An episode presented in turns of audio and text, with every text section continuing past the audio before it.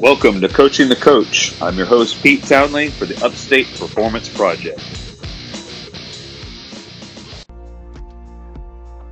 Welcome to the show, guys. Um, we are talking today more about change. This is part two of, of our change, uh, making changes. And, and, and really, you can think about this in two different ways. If you're making changes to you yourself, um, and or your clients. And so last week I kind of set it up to say, you know, if you're going to make a change, I want you to make a change with or think about the hows and the whys and you know what it is that you're after and make the change if you feel it's you know going to help you in your business or help you personally. Um, you know don't don't basically don't make a change for somebody else or to try to fit something you're not. So let's um, back up one second and um, we're going to uh, get in depth about change as well today.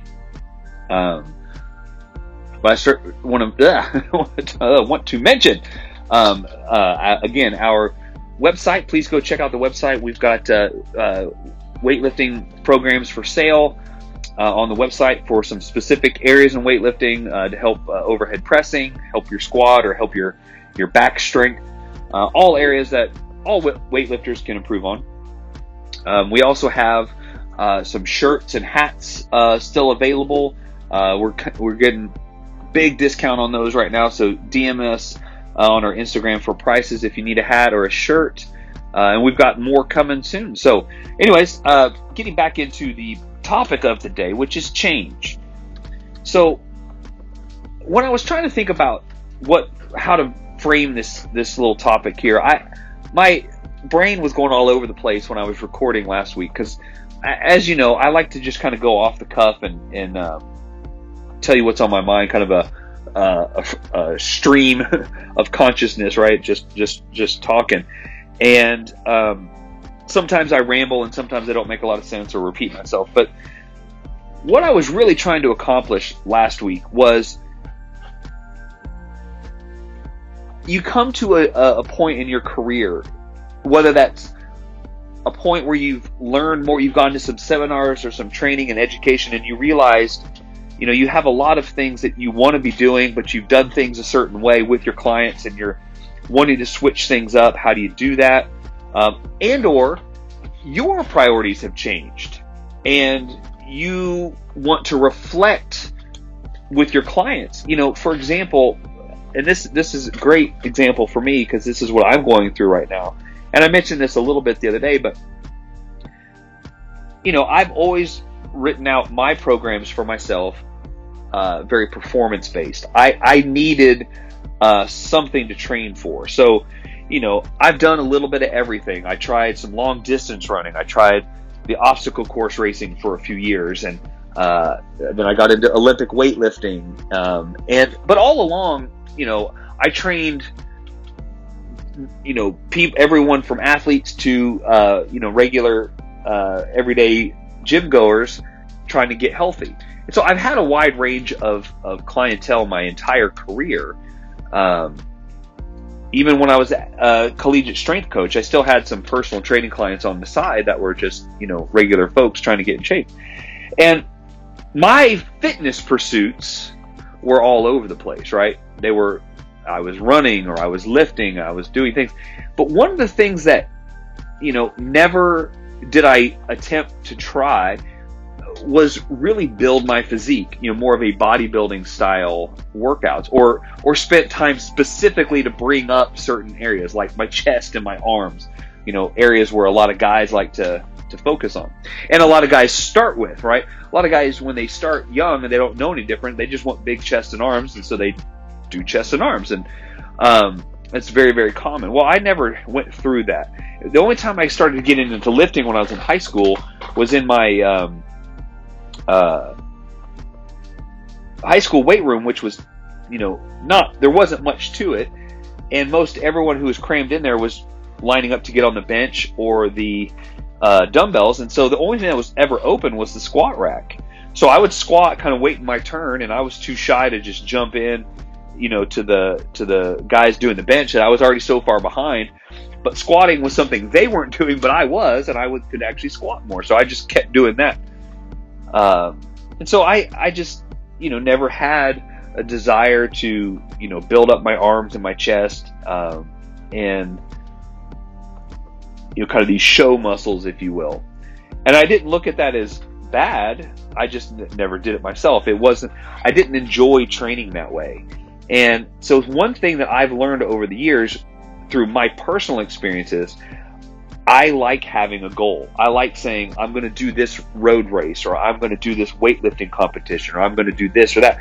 And that helps me focus my, my training. And so I try to do that with my clients as much as possible to kind of show that same example. Even if it's a different type of working out than what I do for myself, at least the principles are there, right? So we've got done talking about the nine principles of personal training in our last little series. And I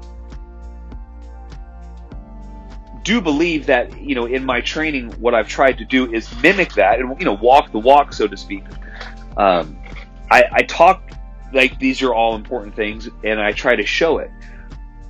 But one thing I've not done and, and I've tried to not like, um, exclude from my clients' workouts uh, we haven't done a lot of bodybuilding stuff. And, and again, mainly the thought was I wanted to focus more on um, their functionality, their improved mobility, being more capable. Um, and so when they see me now, recently doing more bodybuilding stuff, trying specifically to build up my upper body, you know, I've had some questions asked, and you know, and that got me to thinking about this topic of change. Like, well, yeah, I am changing up my focus, and and I, I do want to put a little bit more emphasis on the aesthetic. Uh, I've never done that before, and it's new to me, and it's different. I know what to do. I, I feel like I have a good grasp of what I need to include in my program and how to do it. I just, um, it's still new territory for me to to focus on that, and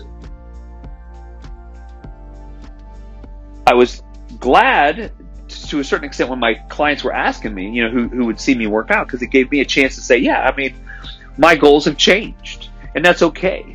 That doesn't mean I'm still not approaching how I put workouts together for myself or for them. It's just the goal is changed. It's not a performance goal. I, am not going to ever try to do a bodybuilding competition. I have no desire to be that big.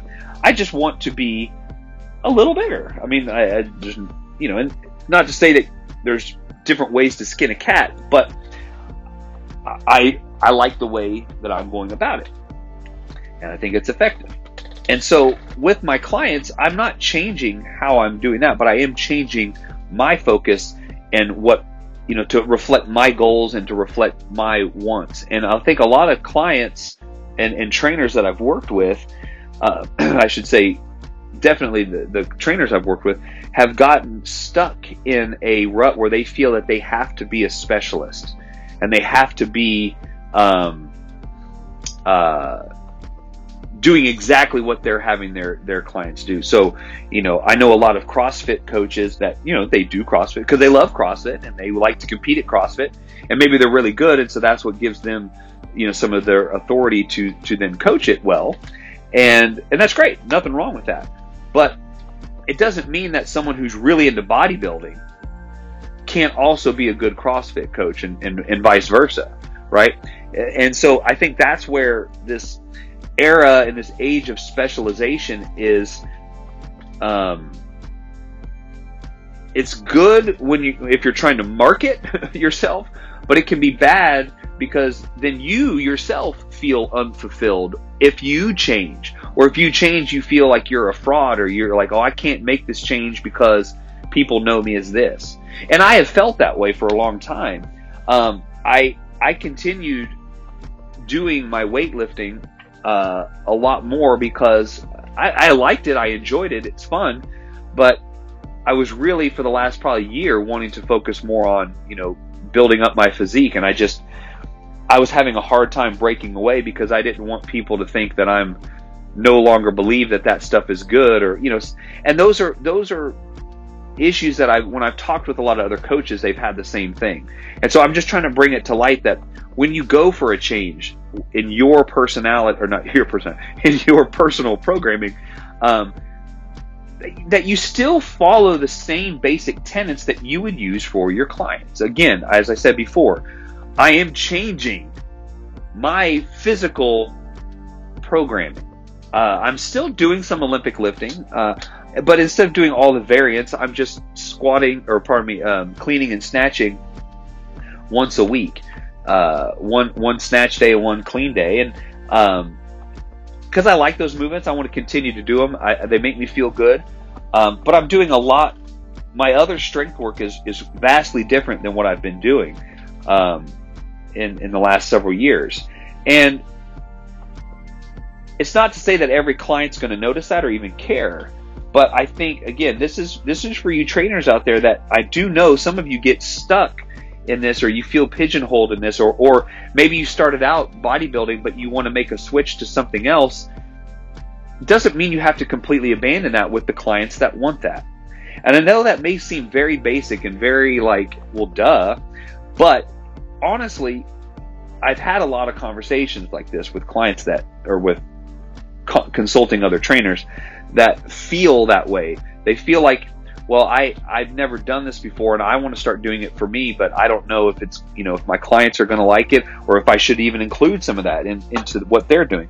And again, that's where I'll then make that distinction. If you're making a change for you, that doesn't mean, even if you think this is good for you and in a good way, if it doesn't still fit your client's goals, then don't use it. If you try something new and you get great results and you've done your research and you've looked it up and you're like, this is going to be good for anybody, then if it fits your client's goals and needs, then yeah, by all means use it with them too. And that's just getting back to knowing how and when to make the change. The change should happen when you need it for yourself, for your mental clarity, for your own physical goals, whatever. Whether that's a change in your routine or a change in how you train your clients.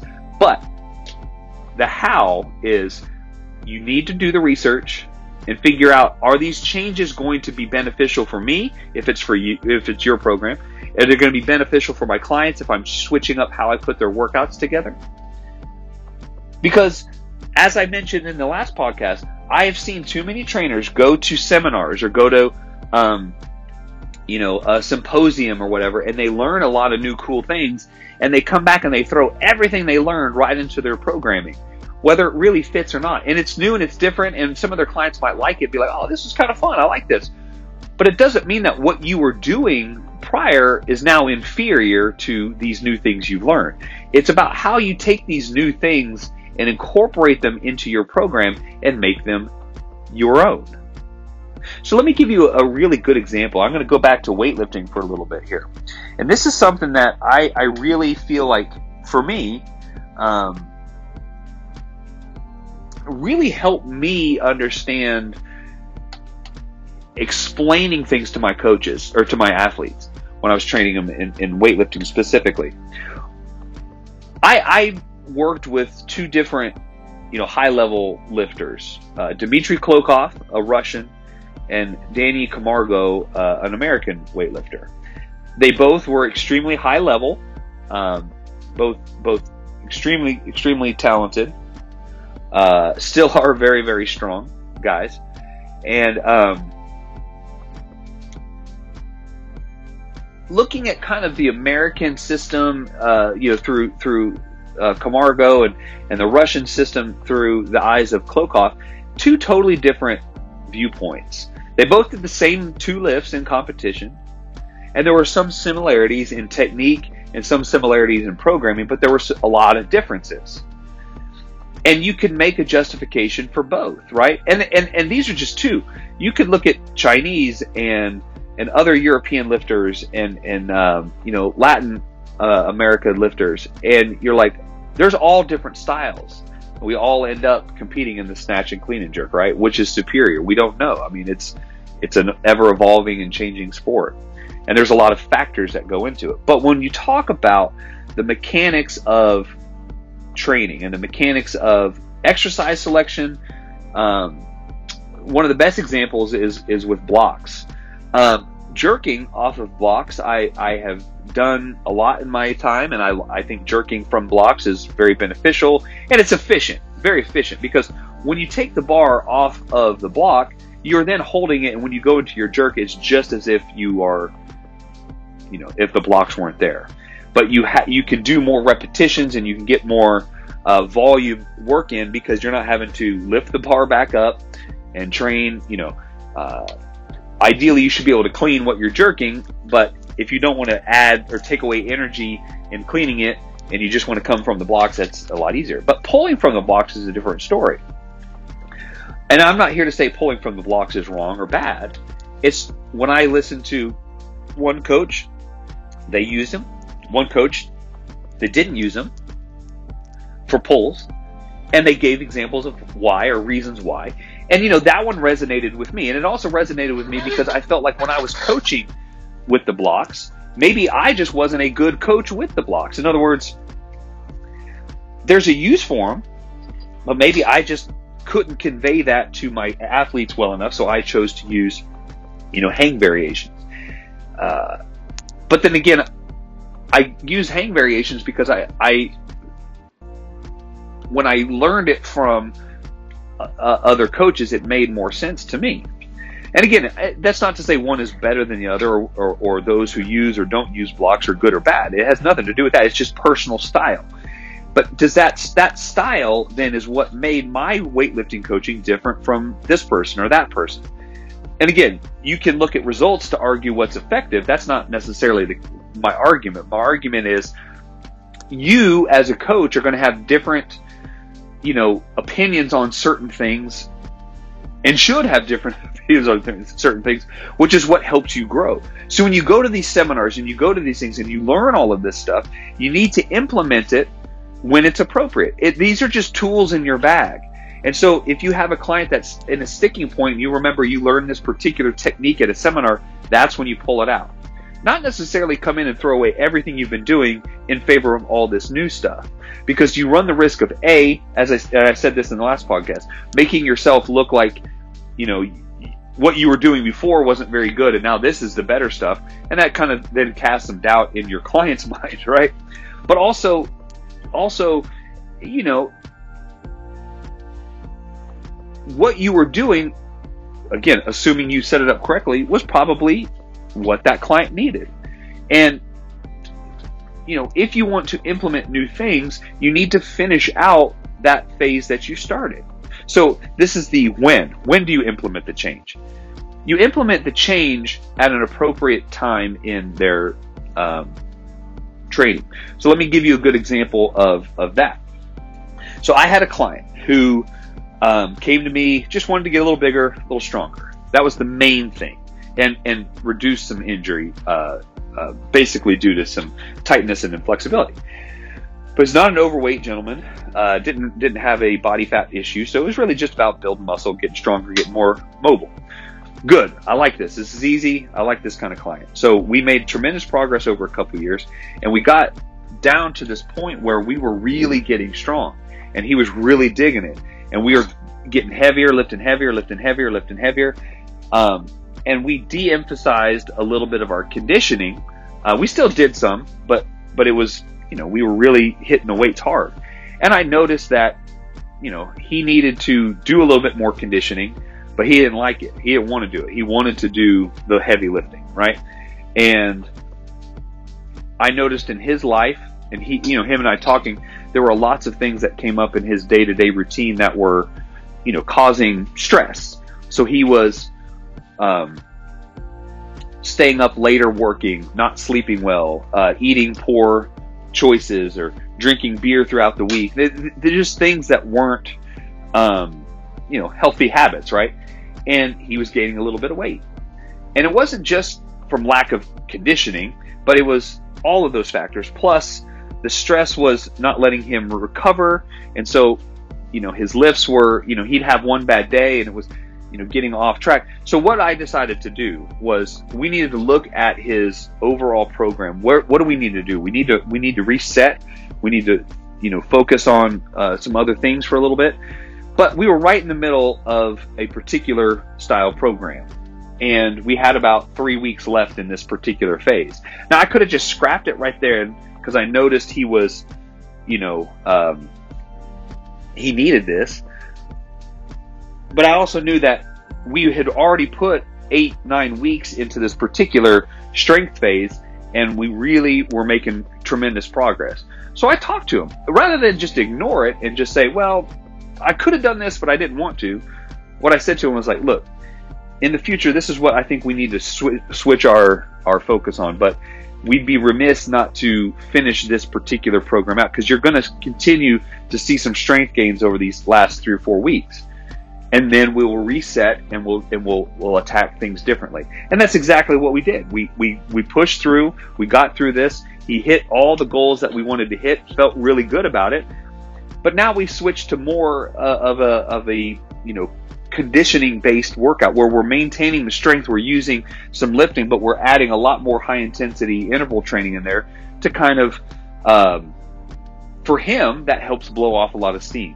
He just likes it's helping him relax when he leaves here completely winded, completely you know worn out. Now, we're not just doing random hard high intensity workouts. It's it all fits into a plan. But the the point is, I didn't just stop what we were doing and throw new things at him. It was a discussion that we had, and we made the choice to say we're going to switch it up in three weeks when this particular program is over. Because you've heard not just me, but a lot of people say consistency is king. In other words, if we program hop and we switch things up, even if what we switch to is maybe something better, if we've started a program, we need to finish it. We need to get through it. Now, there are certainly exceptions uh, to that. You know, if it's detrimental, if it's not working at all, or if it's hurting them, then yeah, we need to switch it up. But you know, provided you're still getting results with what you're programming, if you want to add one new exercise in or one little concept in, that's fine. But if you're talking about a complete overhaul, finish the cycle you're on and then make that switch. And the same goes for you too. Like, that's the biggest thing I think us trainers run into is when we want to make a change with our own programming or we, we sit down, like, okay, this is what we're going to do. You know, I know a lot of trainers that will just you know get programs from other coaches because it's just it's it's you know paralysis by analysis, right? We know a lot. We know a lot about the best ways to do X, Y, and Z, but that all that knowledge sometimes just bogs us down, and we have a really hard time focusing on what we want. Or we write a program that's got every perfect exercise ever in there, and the training session is two hours long, and you know it's just unrealistic, right? So when when when we go to make that change in our own programming, you know, it's it's oftentimes, oh yeah, I want to do this bicep workout. So you do this, and then you read some more literature, and you're like, oh wait, this one's not great. So you switch to that program, and, and you do all that program hopping, and we don't get the results. We're not consistent, right? So again, just to kind of recap here, make sure when you're making a change with your client, it's at the right time. Again, don't just change whenever you decide it's you know you want to. Make sure it's an appropriate place in their programming, because again, it should be periodized, um, as we've talked about. So wait till one phase is over, one mesocycle or, or microcycle, and then switch to the next one appropriately. Make the change uh, for yourself, whether that's how you train. You know, if you if you you go from bodybuilding to marathon running. Okay, make, make the change yourself, but don't don't deviate from your fundamentals and from your philosophy. In other words, you can change your training philosophy uh, and emphasize certain things and and be different. Uh, and you can do different things than what you have your clients do, certainly. And that's again, I know that seems basic, but that's some some a lot of trainers that I've talked to get hung up on that. But the point I'm making is when you go to change for yourself, you still want to walk the walk and, and hold true to some of those tenets that you're telling your clients. Again, if I right now I'm switching more, I want to focus more on building my upper body musculature up.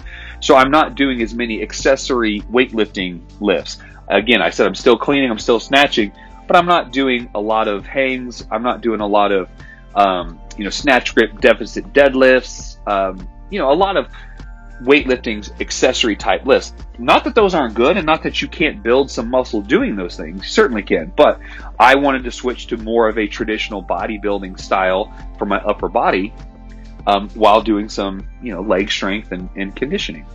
But I'm still periodizing. I'm still, you know, using overload. I'm still using variety and safety and reversibility, diminishing returns. All of these principles that we've talked about. So just because I switched up or I'm doing something completely different, I have some clients that, you know, are purely just after weight loss. So they're not doing some of the lifts that I do or some of the things that I do. Uh, they don't care about, you know, having huge biceps or, or anything like that. But so just because their goals are different than my goals doesn't mean we can't train with the same kind of template or the same overall um, idea, which is using those nine principles. So again, if you're thinking about making a change in your program or how you program for your clients, just make sure that it's you've done your research. It's based in not only the science but based in you know uh, reality for what they want and need. All right, hope that helps. Uh, we'll maybe do a part three of this um, at some point. Uh, but I think I think I said everything I wanted to say about change. Um, change is good. You need it. You should be researching, but just knowing how to implement it and when to implement it are the best options.